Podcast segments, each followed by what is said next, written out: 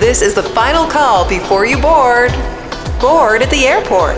Board at the airport. Sat at the gate, eyeing the line. Security was bad, but I got here fine. Flight's delayed, even though I'm on time. Board at the airport. Not getting coffee, the line's too long. There's no way, lady, the bags carry on. Sitting at the gate now singing this song. Board at the airport. If you can't upgrade your seat, then you might as well upgrade your business. Board at the airport. Hi, I'm Michael Madsen, International Liaison Partner for BDO Canada. Welcome to Board at the Airport with Mike. This show is about doing business globally. Whether your business has international presence, is considering an international expansion, or if you're in the middle of revising your expansion plan, then this show is for you. Board at the airport. It's about empowerment. It's about knowing that you're worthy, knowing that you're capable, and understanding that with a lot of hard focus and drive, there will be, you know, successful payoff with that. And you get to live your best life doing the things that you love if you're fearless and going after your dreams. Women entrepreneurs have made their mark in the business world. They are founding companies at a historic rate. However, relatively few of them have taken the next step of going global. According to CNBC, a record number of women now hold top positions at Fortune 500 companies. Women owned businesses continue to fuel the economy and now represent 42% of all businesses in the U.S., nearly 13 million, employing 9.4 million workers and generating revenue of $1.9 trillion, according to the annual State of the Women Owned Businesses report commissioned by American Express.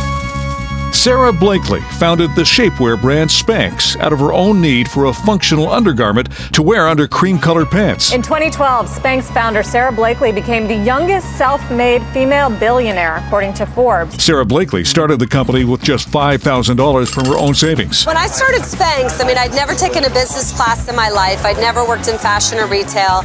And now, you know, I operate the business very organically. I still own 100% of Spanx. The business is now valued at over $1.2 billion.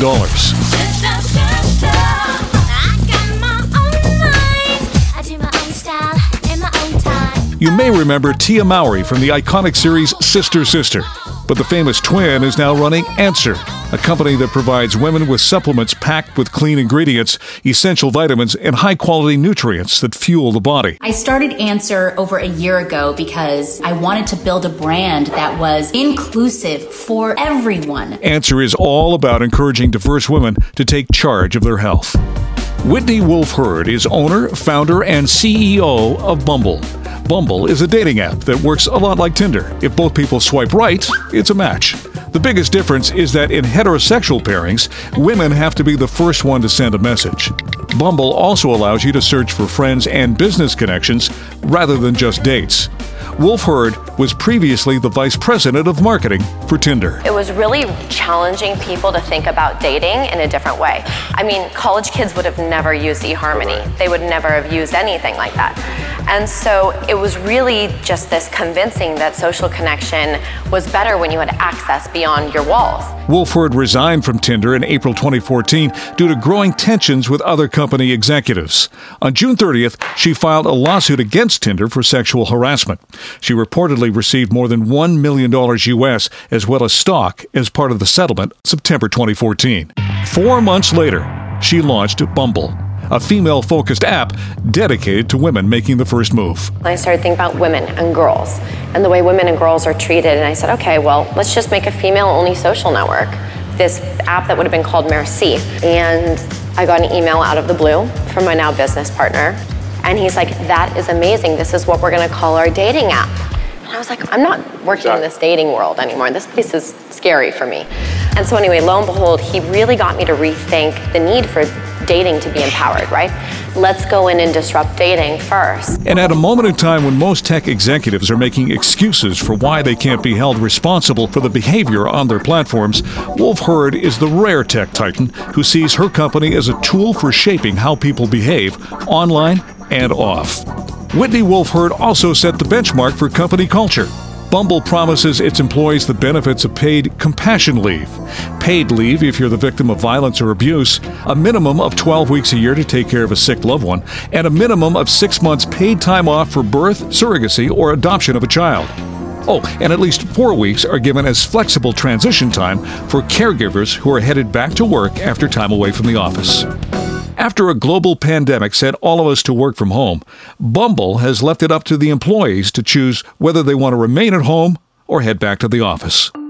Whitney Wolfe Herd became a billionaire at just 31 years old after Bumble was publicly listed on NASDAQ in 2021. She is not only one of the very few female billionaires, but is the youngest woman to take a company public in the U.S. Joining me today to discuss the Bumble story is Bram Mundy, partner and a member of the NA Advisory Services, Technology, and Public Company teams at BDO Canada. Bram has spent her career providing accounting and assurance services to private and public companies. She advises business owners on significant transactions to proactively prepare them for changes in their businesses.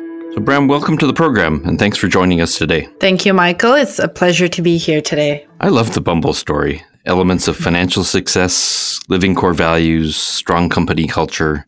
In your opinion, what should our listeners take from this story? Whitney's story is truly incredible, but not very different from that of most other entrepreneurs when it comes into launching and running a new company. At the end of the day, there's a constant notion of fears, what ifs, the unknowns, etc., that lurk in the back of all entrepreneurs' minds that she was also not immune to.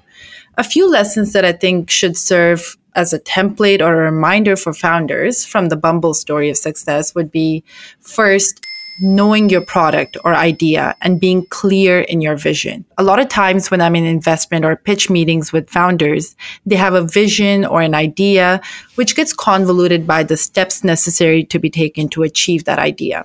The lesson here is to keep it simple, simplify the idea and the delivery. It adds confidence amongst your stakeholders when you're presenting that idea for those crucial next steps, whether it be financing or execution of scaling up. Bumble's idea was simple, and throughout its evolution, it has remained true to its core vision of empowering women navigating through various fears. It started with dating, evolved to friendships, networking, all while staying simple and clear with the idea of women empowerment. Second is knowing your customer base. Who are you targeting, and will your idea or product help them? And third is not being scared of what ifs and perceived failures. The only failure truly is not trying. Trying and having it not work out isn't failure, it is simply the process before reaching success. I actually really like what Whitney says in one of her interviews about thinking decades and not days. Instead of focusing on daily ups and downs, tread the course, and stay focused. Online dating existed prior to Bumble. There was eHarmony, there's obviously Tinder, but what Bumble brought forward was a product or a platform that solves a societal issue of women empowerment. And that's remained consistent throughout the evolution of that company. I'm wondering if you can comment specifically a little bit about Bumble's growth and expansion strategy. For sure. So it's interesting that generally speaking, as companies expand, they will look into newer markets, newer customer bases, newer products, which sometimes dilutes the core mission or brand of a company. So Bumble went from being accessible via Facebook to having its own app, which was available globally. So for them, the expansion strategy was adding premium features, adding Bumble BFF, Bumble Business. So, but it all was enveloped in that core mission of empowering women and therefore separating themselves from other similar platforms. So even as Bumble expanded from colleges to you know general population to now internationally i believe in over 130 countries it focused on listening to their user base their community to then launch alternative offerings on the platform and widen their reach are women being held back in business? And if so, you know, what do you think contributes to this? Well, Michael, a recent study done found that women founders receive less than 2% of the total funding available in the tech sphere. Mm. And that doesn't mean that there are less than 2% women founders in the market. That's just a limited exposure that women get in such a competitive landscape. So the answer to what holds women back goes from you know, lack of exposure to lower investor confidence due to certain preconceived societal notions to even internal misconceptions that sometimes women founders have in terms of how to define success. So, one of our largest events in the tech space at BDO Canada is the VC Pitch Day, where we go through hundreds of applications and invite them to pitch their business in front of a panel of investors. I've sat in these for the last two years, and this year I had the privilege of running the GTA VC Pitch Day. As we debriefed after the event with both the participants and the investor panel, it was interesting to note that the investors themselves are keen on providing funding to women founders. However, a common, and I'm doing air quotes here, fear that they have is that women may not have enough latitude or stamina in going through failures as sometimes men do. A couple of setbacks may deter women from proceeding further, whereas men sometimes get to have more opportunities. While that may not be the actual truth, but it also sadly doesn't matter. That is the perception out there. A woman has more at stake or more on the line in these ventures. But I do want to say it's not all doom and gloom here. The business world is shifting, especially with the keen focus on ESG initiatives, whether it be ensuring appropriate female representation on boards, to labor practices, to ensuring there's equal opportunity to women, to even societal changes about gender roles. There is an upward trend a message to all the female entrepreneurs who are listening, any leaders out there, is that you do not need to be an expert before you start the job. It's not a new message, but it's worth repeating. Trust your foundational skills and trust those around you, your colleagues, your leaders. Your success influences theirs. So, which female leaders inspire you and why? So, we talked about Whitney Wolfe Herd, who is, of course, mm-hmm. inspiring not just about regarding Bumble, but her journey from Tinder and that separation to overcoming personal adversity and then moving on to creating Bumble into such a success mm-hmm. story. It's truly awesome. But in a sector that is predominantly male dominated, I would like to give a few shout outs. So one is Susan Wojcicki. She's the CEO of YouTube. She contributed in the development of Google Images and AdSense and actually suggested the idea of acquiring YouTube. She's a mother of five and continuously works towards women empowerment in the tech space. Then we have Ellen K. Pao, former CEO of Reddit, as she moved on to co-found Project Include, which focuses on improving diversity. And Melanie Perkins, co-founder and CEO of Canva, an online platform to create professional designs, an idea that she pitched when she was just 19. And Canva is now used by 85% of the Fortune 500 companies.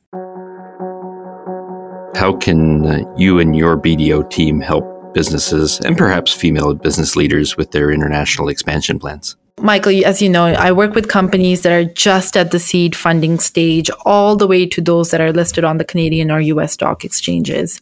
So I, I do want to send that message that no business is too small you know, to come to us. My team is well versed with all the chapters and challenges within those chapters that a company might face. We have a strong team of professionals, whether it be bookkeeping, taxes, accounting, advisory, consulting, M&A, and so really can help you at any stage. And I will add a plug here that there are several initiatives focused on women founders in the tech industry, as well as general market landscape that are being spearheaded by BDO. So I do recommend following us on LinkedIn to take advantage of these events. You know, we have strong relationships in the VC and the private equity space, and our mission is to help provide as much exposure as possible to female founders to help reduce the disparity in this industry. Graham, this has been brilliant. I mean, thank you so, so much for sharing your business insights and perspectives. Graham Mundy, partner and a member of the NA Advisory Services, Technology, and Public Company teams at BDO Canada. Thanks for being part of Board at the Airport with Mike. I'm Mike Madsen. If you like this episode, subscribe to our podcast and connect with us on our LinkedIn group page, Board at the Airport. Board at the Airport. Board at the Airport with Mike is powered by BDO Canada BDO provides tax, audit, and assurance, advisory, and business outsourcing services to companies across all sectors of the economy. We operate from 125 offices across Canada, covering all major business centers, so we can be close to your clients. We are a key member of the BDO Global Network that provides business advisory services in 167 countries. And this allows us to meet the needs of clients who are growing and trading internationally. Visit us at bdo.ca. Your attention, please. Thank you for choosing Board at the Airport. We remind you to join us wherever your business plans take you, and those entrepreneurs with international business interests, we invite you to subscribe at this time. We remind you that this podcast reflects the personal thoughts and opinions of the authors and does not reflect the view of BDO Canada or its affiliates. This podcast is not a substitute for professional advice, and passengers should consult a qualified professional prior to takeoff. At the airport.